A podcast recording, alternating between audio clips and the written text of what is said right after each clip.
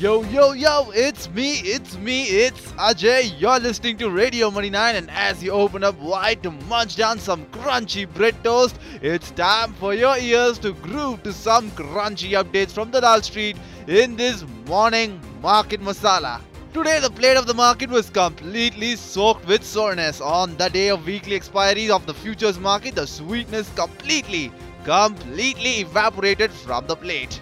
640 points soared up in the Dow futures. With the indication of ECB raising rates from July, Nifty opened below 16,300 with a loss of 175 points. As soon as it opened, the bulls spiced up the plate and also had plans to push it above 16,300. But the bears did not allow the sweetness to go beyond 16,325. After eyeballing the 16,300 level in the first 15 minutes, it was finally the bears that dominated the show. Due to the formation of a record low of 77.84 in the rupee against the dollar, the bears were further motivated to increase the soreness.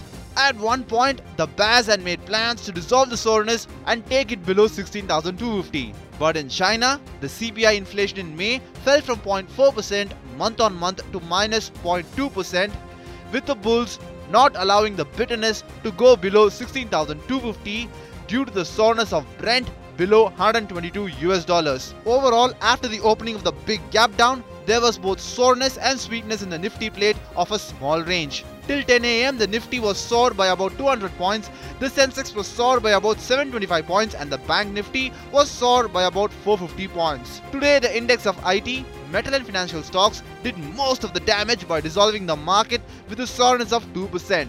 Along with this, the soreness of pomegranate juices has also mixed in the index of banking, oil gas, realty and capital goods. In the index India VIX, which shows only ups and downs, the juice of sweet lime of 1.5% was dissolved.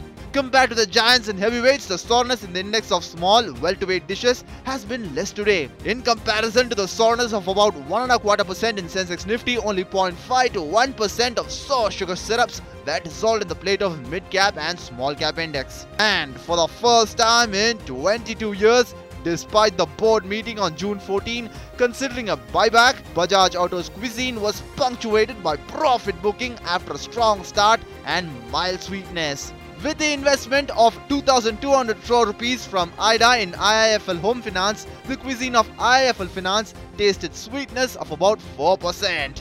Biocon was mildly sweet, but Wockhardt's soared by 2.5% because US President Joe Biden ordered to reduce insulin prices drastically. Despite the agreement for an investment of 62 crore rupees, the food of Dr. Reddy's remains soared by half a percent. The news of selling highway portfolio Actis Highway Infra for 6000 crore rupees put out some sweet donuts of 6% in Welspun The weakness in the metal dishes was led by Tata Steel where the futures market again again started trading below the 1000 level. Going ahead, the inflation data will be released today in America. Along with all this, the news coming from Russia, Ukraine and China will also be discussed in the evening Market Masala once the markets shut shop. That's all for now on Market Masala. For more updates, stay tuned to Radio Money 9.